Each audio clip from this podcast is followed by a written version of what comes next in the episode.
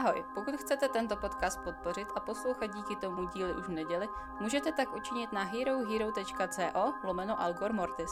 Odkaz na našich internetových stránkách nebo na Instagramu v bio.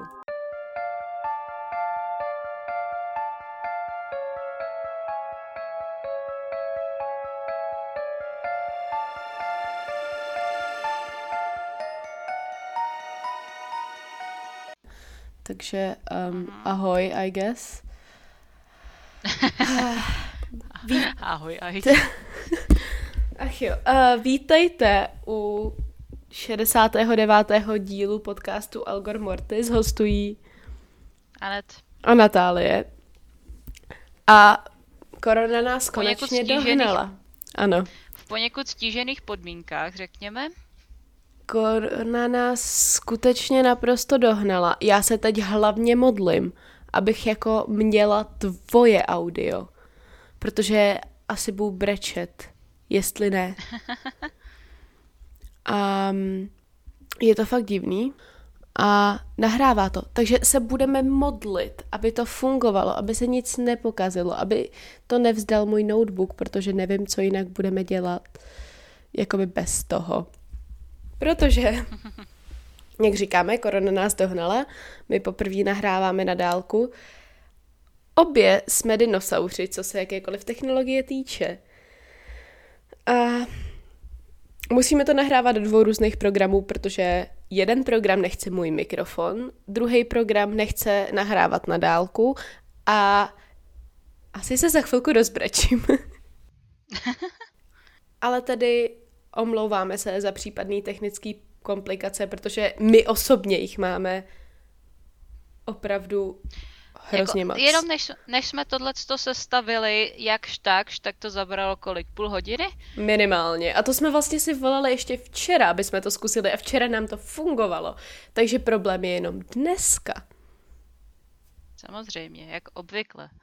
Okay. Hlavně úplně největší zábava bude srovnat ty dvě nahrávky, které jsou jinak dlouhý. tak tady. Uh, Pojďme na to, ať to máme za sebou. Jo, jdeme rychle na to. Vítejte u 69. dílu, jak už jsem předestřela. Předem chceme, ještě jednou chceme všem poděkovat za to, že nás podporují na Hero Hero, lomeno Algor Mortis, strašně nám tím pomáháte ten na, nanicovatý nefunkční program jsme si díky tomu vůbec mohli pořídit, takže díky. jsme tady jenom díky vám.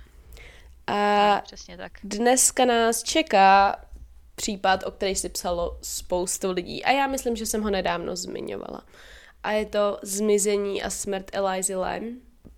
Původně jsem si nebyla úplně jistá, jestli ten případ vůbec chci nebo nechci dělat, protože já na něj mám určitý názor a spousta lidí v něm jako hledá úplně jiný věci než já, ale ve finále jsem si řekla, že právě kvůli tomu ten uh, případ chci jako pokrýt. A hlavně jste si o to fakt psali ve velkým. Uh, ale je to... Já tak on je to jako jeden z těch nejznámějších záhadných případů, který, který existují, tak...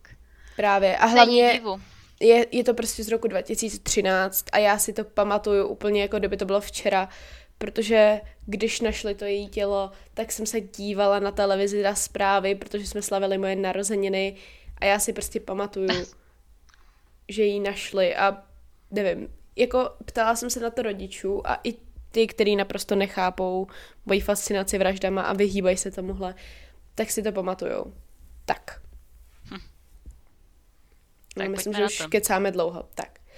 27. ledna 2013 vystoupila 21-letá Eliza Lam z vlaku ze San Diego v centru LA. Vzala si své věci a zamířila do hostelu na Main Street, kde se objednala pobyt. Toho dne bylo krásně, všude byla spousta lidí a člověku by asi ani nedošlo, že těch 54 bloků v LA, kde se právě jako odstla, jsou jedním z nejnebezpečnějších míst uh, v USA. Tahle část města byla notoricky známá vysokým počtem bezdomovců, prodeje drog, obchodu se sexem a všeho tohodle. Uh, policie považuje za izolovanou zónu a vlastně veškerý sociální zařízení, domovy pro bezdomovce a podobné věci jsou v nejbližším okolí a uvnitř téhle zóny A pokud jste bezdomovcem v LA, nejspíš skončíte právě tady na Skid Row, jak se tomu říká. Ale kvůli... To je opravdu pozitivní tohle. Ano. Ale kvůli uh, gentrifikaci nebo gentrifikaci, asi se to čte i český gentrifikace, co, nevím, se kolem Skid Row uh, a přímo tam začalo objevovat, objevovat jako větší množství lepších podniků, Uh, pořád se ale prostě jedná o centrum LA pro něco, co končí na ulici. Jinak gentrifikace to je takový to jako, když bohatý lidi se začnou zajímat o nemovitosti v chudší oblasti. Hodiny sociologie. tak. Proč asi, že ano? Aha, že by peníze... Lev, že by levný pozemky? mm, kdo by to byl řekl? Tak. Ano. Uh, Lem měla bydlet v butikovém hotelu s názvem Stay on Main. To ale byla ještě část hotelu s vlastním lobby mezi třetím a pátým patrem. Zbytek budovy, uh, pod který, pod který jakoby Stay on Main spadalo, se nazývalo Cecil Hotel. Tak, Cecil byl v posledních dekádách známý jako hotel smrt nebo The Suicide, jakože sebevražda. Jenom pro, pro ty z vás, kdo byste úplně nerozuměli, tak Cecil normálně se to jo, říká je to, je to jako, jako, ano. Ale já už jsem to takhle na, na ty je tady světoběžník, tak... Hlavně já jsem zvyklá, já to teď prostě nedám, jako bez... Jo, jo, jo, jasně, jasně, jasně. No, kež, ano, je to Hotel Cecil. Někdy bych klidně udělala epizodu přímo jenom o tomhle hotelu, protože se v něm stalo spoustu hrozných věcí. Uh, dokonce vlastně o něm byla natočená jedna série American Horror Story. Jsem ještě chtěla říct, že jako moje primární zdroje byly uh, článek Josha Deana American Horror Story The Cecil Hotel. Právě k tomu jsem prostě jako... Ten je z roku 2014 nebo 15.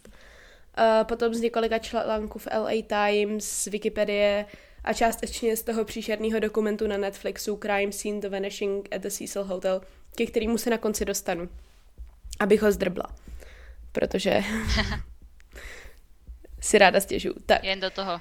Jen do něj, net, do Netflixe miz, mizernýho a tak dále. Někteří tvrdí, že Cecil Hotel byl jedno z posledních míst, které navštívila Elizabeth Short, a.k.a. Black Dahlia. Jedná se taky o místě, kde se stalo nespočet sebevražd a vražd a ve kterém třeba v jednu dobu přebýval v 85. Richard Ramirez, jinak známý jako Night Stalker, mm, který v tu dobu vlastně zavraždil 13 lidí velice brutálně. Další, další tomu, člověk, který má dokument na Netflixu. Taky. K tomu se určitě dostaneme. Ten dokument na Netflixu o Ramirezovi není tak hrozný náhodou. Na druhou stranu, eh, když něco někde stojí skoro 100 let a ta budova je obrovská, tak se nedivím, že tam někdo umřel. Jakože někde ty lidi umřít musí. to zní skvěle, ovšem. Já nevím, ale tak prostě, když si vezmeš, jak staré budovy jsou v a jo, tak jasný. Česku, to o tohle ještě Amerika, ale jak staré budovy jsou v Česku, někdo někdy určitě umřel. Prostě v Praze nenajdete jako starší barák, ve kterém nikdo neumřel. To se prostě nestane. Takhle nefunguje. tak. Um, hotel měl 15 pater bez 13. protože už takhle očividně měl smůlu. A jak jsem říkala, od druhého do pátého ne, patra... že by to pomohlo. od druhého do pátého patra se jednalo o Stay on Main, projekt, který měl jakoby nad vodou udržet zbytek toho hotelu. A dohromady v budově bylo 700 pokojů a krom Stay on Main vlastně zbytek toho Cecilu sloužil jako dlouhodobý ubytování pro některé lidi ze Skid Row. Um, bylo to jako takový jako sociální ubytování uh, stylem, že si to mohl pronajmout na nějakou další dobu a nebylo to tak drahý. Víceméně. Jasně. Stay on Main a Cecil měli vlastní vchody, vlastní lobby, ale všichni rezidenti budovy používali stejné výtahy. Ha. Tak. Teď se vracíme zpátky k Elize. Ta byla z Kanady a poslední tři roky strávila studiem na univerzitě Britské Kolumbie ve Vancouveru. Eh, bohužel měla v posledních měsících a vlastně i letech problémy se svým psychickým zdravím a tenhle výlet do Kalifornie měl být jakoby odměna a dovolená. Její rodiče původně nebyli z jejího výletu nadšení, zvlášť protože jela sama, ale nakonec ji pustili. Eliza tedy nejdříve navštívila San Diego, poté se vydala do LA. Odpoledne 31. ledna navštívuje Eliza knihkupectví pár bloků od Stay on Main s názvem The Last Bookstore, jako poslední knihkupectví. A ještě toho večera jen hey. spatřena v hale Cecil hotelu a poté zmizí. Křičíš na mě nebo na kočku? Ne, ne, ne, já jenom se tady chytám za hlavu. Jako. Jaká je šance, že prostě zmizí v den, kdy navštíví něco s názvem The Last Bookstore? Jo, já jsem říkala, že tohle je prostě hrozně blbý, blbá schoda náhod. A těch schod náhod v tomhle jakoby případu je tak moc, že je to neskutečný. Jakože já chápu naprosto všechny ty konspirace okolo toho, právě kvůli všem těmhle šíleným uh, věcem. Tak.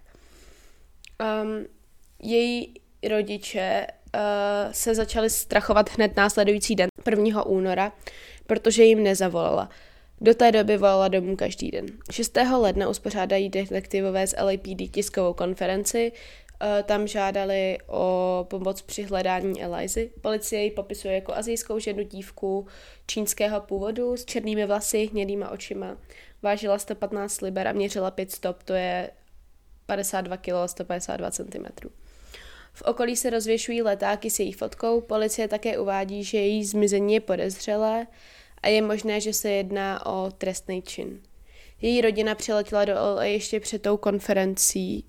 Všichni se jí snaží hledat. Bohužel policie nenachází žádný stopy. A ono, co si budeme povídat, ona LAPD je dost na prd.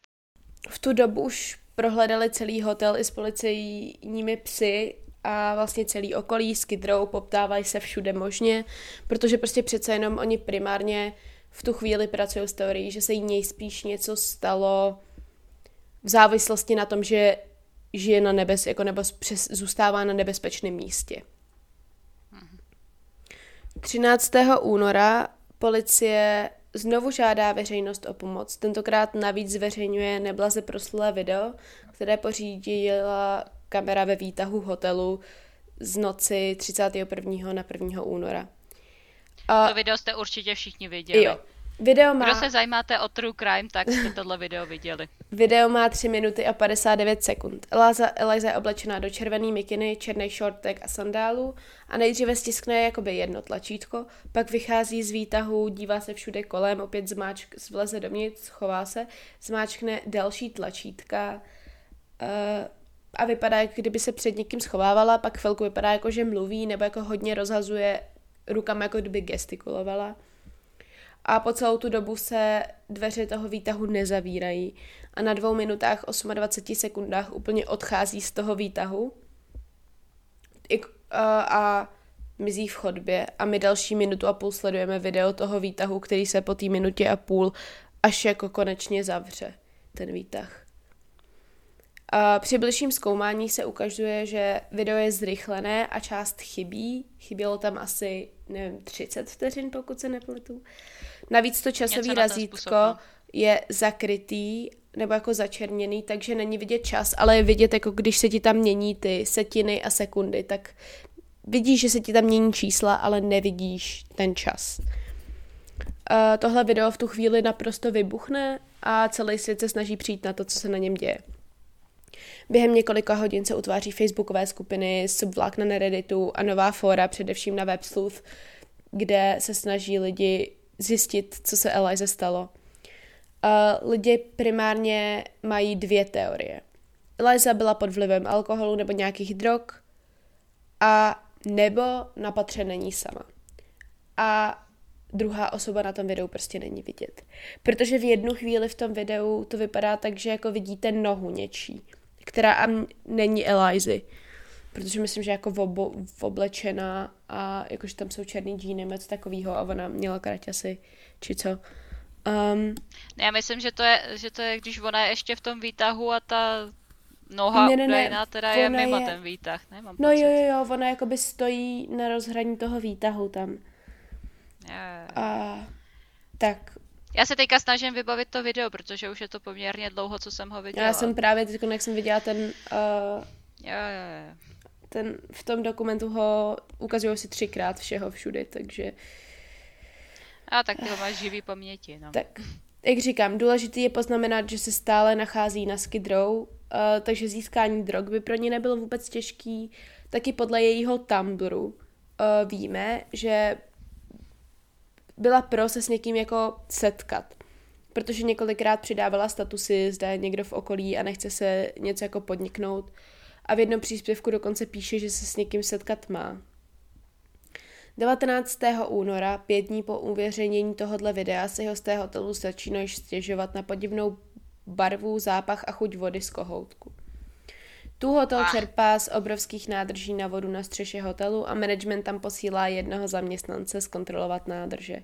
V jedné z nádrží nachází rozkládající se tělo ženy, které je o dva dny později identifikováno jako Eliza Lem. Oblečení, které leží na dně nádrže, je stejné jako to, co měla na videu. Počkej, na, na dně nádrže? Já myslela, že leželo mimo. Ne, ne, ne, na dně nádrže. Ano, přesně tak. Strašně moc lidí kolem tohohle případu je hrozně moc misinformací ohledně toho, jestli byly otevřený dvířka do té nádrže, kde leželo to oblečení a tak ke všemu se dostanu. Výborně. tak. Nález těla... Tady u toho případu vlastně uděláme radost těm, co si psali o, o konspirace. Já jich znám hodně kolem tohohle případu, takže částečně vám uděláme radost už teď a částečně vám uděláme radost v příštím díle. Vink, vink. A, tak. Nález jejího těla šokuje celý svět. Lidé se snaží přijít na to, jak se do té nádrže dostala a většina věří, že k jejímu nešťastnému konci někdo pomohl. Na střeše nejsou žádné kamery a dá se tam volně dostat jedním ze dvou vchodů. A ten druhý jakoby je už na, potřebuješ klíč nebo něco takového. Elizino tělo plavalo ve vodě obličejem nahoru, což je u případu utonutí velice neobvyklé. Pracovník hotelu, který našel, sice říká, že poklop byl otevřený. Policisté, kteří na střeše byli pár dní předtím, Uh, si toho však nevšimli a tvrdí, že poklop byl zavřený. Pokud by skutečně byl zavřený, i kdyby do nádrže samba vlezla, nemohla se sebou zavřít ten poklop. Um, většina lidí v tu dobu věří, že se jedná o vraždu. Dívka, která sama cestovala po LA, se připletla do cesty někomu, komu neměla a její život skončil prostě v nádrži s vodou v hotelu proslulým děsnými příběhy. To se jako píše samo, že jo. Uh, policie... Je stejně takový debilní způsob, jak někoho zabít. Nebo byl by. Policie stále vyšetřuje, ale kvůli tomu, že nepropouští žádné informace, internet se začíná přiklánět k dále, jakoby ke stále šílenějším a šílenějším teoriím. Prosím, že jedna z těch teorií jsou mimozemštěni. Prosím. Samozřejmě. Lidé spojí její smrt s obrovským nárůstem tuberkulózy v okolí. Ten test na tuberkulózu, který se totiž uh, užívá, se jmenuje Lem potržítko Eliza, což je přímo její jméno, akorát v obráceně. Uh, její smrt se navíc podobá japonskému hororu, který v roce 2005 rebutuje i Halloween, Halloween, Hollywood, známý jako Darkwater, v češtině Temné vody. Tento horor je o ženě Dali, která se přestěhuje se svou dcerou Cecílií do, hot, do, jako do domu, kde straší. Uh, právě v nádrži na vodu na vrcholu budovy nachází pak zmizelý tělo dívky. Což jako i ty jména, že jo, krásně, za... no prostě je to celý takový. V průběhu týdnu a měsíců, kdy policie stále vyšetřuje se na forech, uh, několikrát rozšíří obvinění náhodných lidí.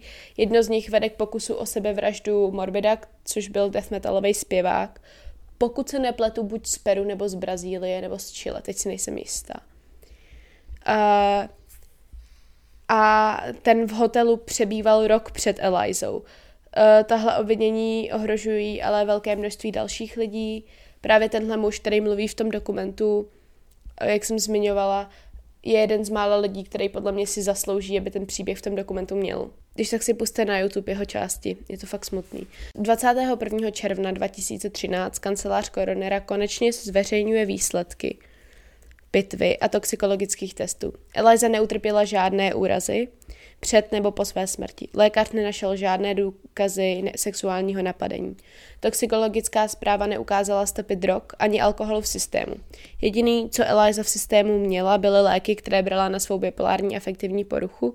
dříve známou jako maniodepresivní psychózu. Já jako tohle ten název už se nepoužívá, ale tehdy ještě to některé média používali tak jenom, abyste věděli, že to to samý.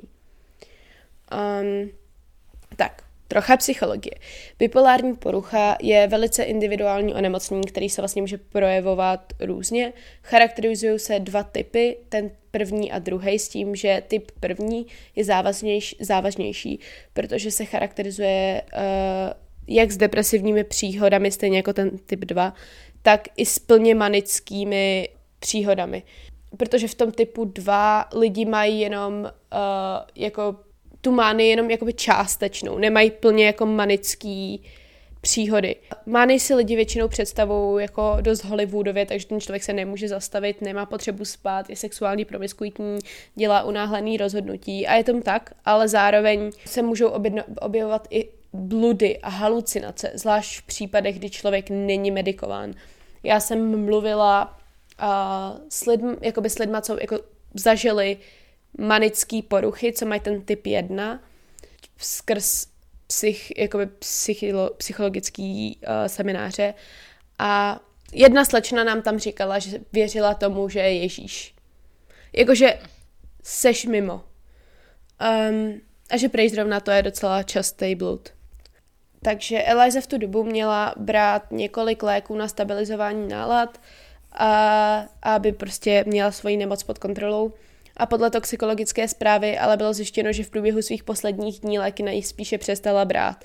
Její chování v hotelu dny před jejím zmizením tomu také nahrává. Uh, se začala sdílet pokoj, když přijela původně z začátku sdílela pokoj s několika dalšími ženami. Ty se ale začaly stěžovat na její divné chování, zamykání pokoje, nemohly se dostat dovnitř, ona jim psala divný vzkazy a zprávy, až nakonec si stěžoval managementu a ten Elizu na poslední noc dává um, jako dává jeden pokoj vlastní. Policie tedy nakonec uzavírá její smrt jako nešťastnou náhodu, ve které hrálo roli její onemocnění. Její rodina tohle prohlášení přijímá a v průběhu dalších let se pokouší soudit s hotelem kvůli tomu, že se na tu střechu mohl dostat kdokoliv a že hotel dostatečně nezabezpečil vstup a takže ve chvíli, kdy se začala chovat podivně, nikdo z managementu prostě se jí nepokoušel vyhledat nějakou pomoc. V tomhle ohledu to třeba chápu, protože jestli pracují na Skid Row, tak pochybuju, že byla nejhorší ten týden. Um, jako jo, no. Co se týče jejího podivného nalezení, to, že byla nahá, se dá vysvětlit především tím, že pokud skočila do vody sama, oblečená a pak jí jako došlo, že se potřebuje dostat ven, tak aby se udržela nad vodou, nejspíš se slékla, aby to oblečení netahalo dolů, protože to, třeba to by byla první věc, kterou udělám já, jako naprosto upřímně. To by nebyla první věc, kterou bych udělala já, protože já bych se utopila, než bych se svlíkla, takže... Dobře. Asi takhle. Z fotek z vrtulníku je vidět, že poklop byl skutečně při jejím nálezu otevřený a byl otevřený po celou dobu a policie si to původně nevšimla a nádrže neprohledala. Překvapuje to někoho? Ne. To, že se její tělo našlo obličejem nahoru, není nic podivného, protože je to jako tanker, že jo. Takže ta voda se čerpala a zase se přidává, což znamená, že změna té hladiny úplně v pohodě ti jako otočí to tělo. E, navíc je velice nepravděpodobný, že by se komukoliv povedlo tu dívku násilím vytáhnout po tom žebříku do té nádrže, protože to je prostě jako jeden žebříček. E, a buď násilím, anebo kdyby byla v třeba v bezvědomí, tak stejně nemá šanci, protože prostě představa, že ji vytáhneš bez toho, aby měla třeba nějakou jako uh, modřinu nebo něco, že by se jí fakt nic nestalo. Když tahneš jako bezvládný tělo, je, to moc, to, moc si to nedovedu představit, jo. Já nevím, no jestli... jako napadá mě způsob, jak by se to dalo udělat. No jasný, ale jako, že, že by to udělal jeden člověk, Víš co, že Dalo je to se. takový jako... Já, já, já se pak vyjádřím k, k tomuhle tomu, jako napadá mě způsob, jak by se, jak by se tohle uh, dalo udělat. Takže ale přijde mi, přijde mi to jako divný v souvislosti s ostatníma, ostatníma věcma. věcma. A původní Ale video... Pak, z... pak se vyjádřím. Já si hlavně myslím, že pokud by někdo zavraždil, zavře ten tanker. Jenom tak jako. Původní video z výtahu není přestříhaný a zrychlení, ale ta stanice, co ho poprvé odvysílala a umístila na internet, ho upravila, aby bylo kratší a, a nešlo o nějaký zakrývání stop a trošku ho zrychlila a prostě ta časová značka tak tu jako zamlžila policie předtím, než to video pustila, aby neměli jako všechny informace. Um, a z Elizina příběhu, který původně připomíná horor, se nakonec podle všeho bohužel vyklubal jen tragický příběh jedné ženy s vážným psychickým onemocněním.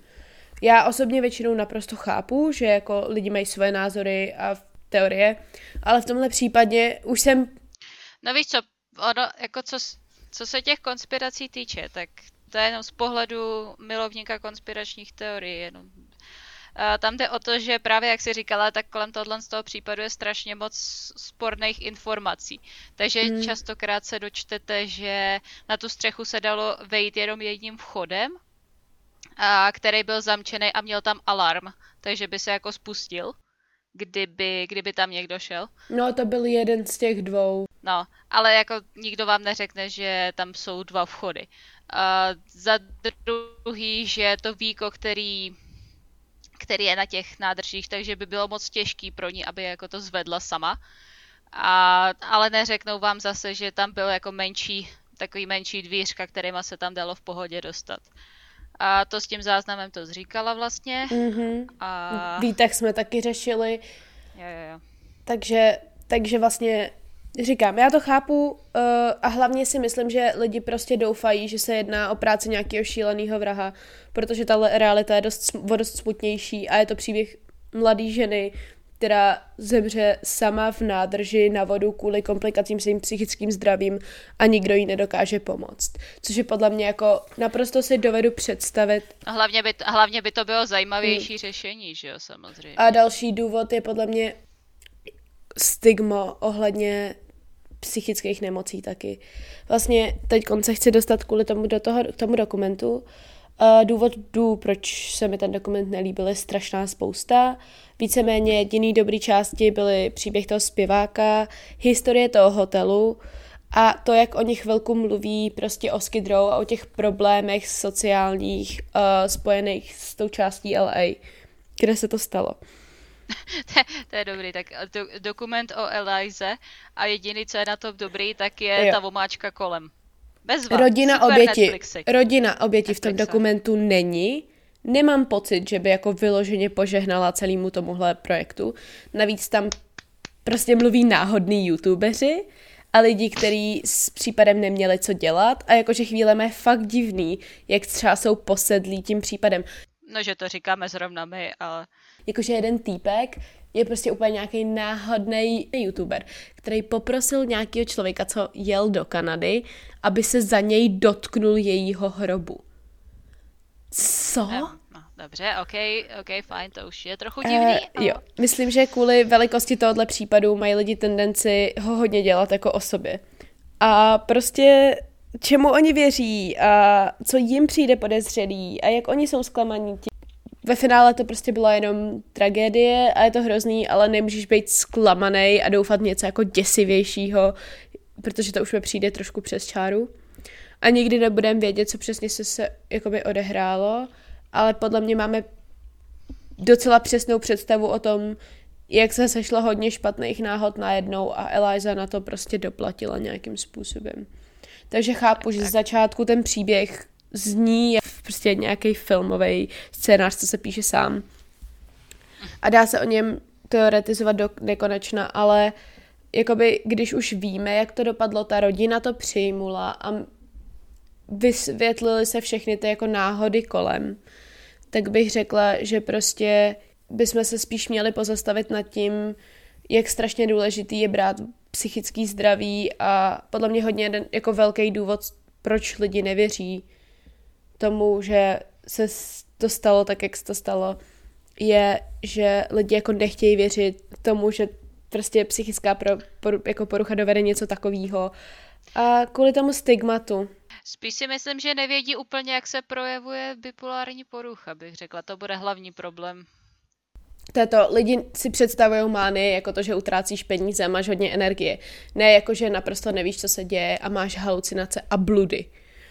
Takže, takže asi tak. Um, No. Tak, já se ještě vrátím k tomu, co jsem říkala, jo? Že, že vím o způsobu, kterým by se to dalo udělat, ale vyžadovalo by to neskutečnou přípravu.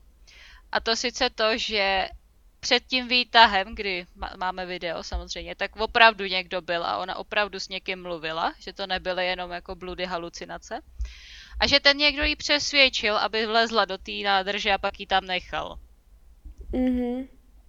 Jo, že jako ne, že ji vytáhnul po tom žebříčku, a že jí prostě řekl jako hej, pojďme si zaplavat.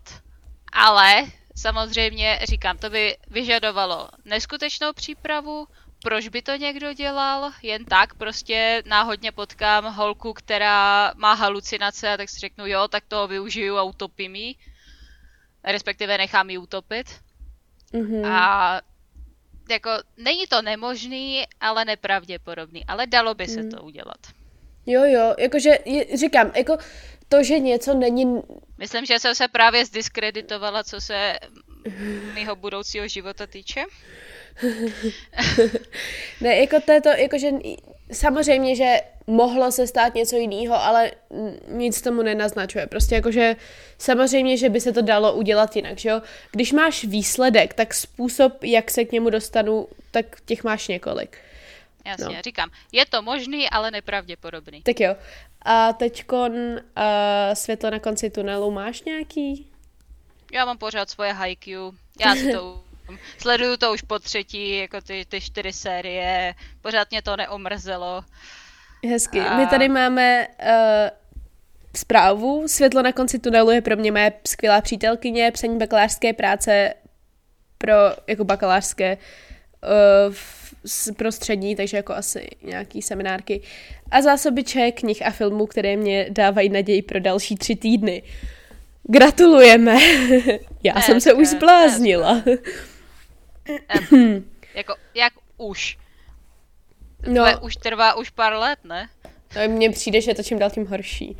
Tak a další věc. A mám svoje světlo na konci tunelu a to je, Viděla jsem obě série The Haunting, jak of Hill House, tak of Bly Manor. A ach jo, já tak miluju horory. A mm-hmm. tohle bylo tak perfektní. Hlavně Bly Manor. Všichni říkají, že Hill House byl jakoby lepší, ale já jsem si Bly Manor neskutečně užila kvůli tomu, že naprosto miluju povídky Henryho Jamese a protože to bylo strašně krásný a u té poslední epizody jsem brečela od třetí minuty až do konce a bylo to skvělý a fakt to bylo jako blízký mýmu srdci celý ty gotický příběhy a tak. Takže... Já tak závidím lidem, co můžou koukat na horory. Jako paradoxně i přes moje zájmy, jako v záhadách, ufologii a takovéhle věci a vraždách, tak já mám strašný problém s koukáním na horory. Já jsem viděla jeden za celý svůj život a stačilo mi to. Jaký? Uh, prokletí domu slunečnic. Jo, a to je dobrý, to mám ráda. To jsem měla jako ráda jako malá. Na, přišla jsem na to, kdo, kdo, je, kdo je vrah, mm jako koukala jsem na to, když mě bylo 12. A přišla jsem na to, kdo je vrah už v půlce. Jsem dobrá. A tak ono to není úplně jako těžký. Tak není to těžký, zrovna tam to není těžký, no, ale jako jsem na tak sebe jo. Detektiv už od raného věku. Ano, ty, každopádně, my to teď jdeme, uh, my se s vámi teď vlastně rozloučíme a příští týden bude co? A příští týden udělám radost mým milým záhadologům. Výborně. A... A dokonce dvěma případama, jen tak mimochodem, jo? Musíte wow. mě pochválit potom wow. to. Protože si myslím, že o tom druhém jste nikdo neslyšel. Ani já? A uvidíme. Mm, O tom hlavním jste určitě slyšeli, to je mě jasný, to o tom slyšel každý ale o tom druhém jsem slyšela, i já jsem o tom slyšela až poměrně nedávno, asi až před rokem. Uh, tak to jsem zvědavá. Se na co těšit. A ten tak je, je ještě lepší možná než ten předchozí, než mm. ten slavný. Wow. Jakože já vím, já si myslím, že jsem o tom neslyšela, protože já vím, který bude ten tvůj příští. Každopádně, tímto se s vámi loučíme. Modlete se za nás, aby tohle audio fungovalo, což vlastně uslyšíte, protože když tak nebe díl. A Aby při... fungovalo i nadále, řekněme. Ano. A při troši štěstí se uslyšíme příští týden. Tak ahoj. Zdar.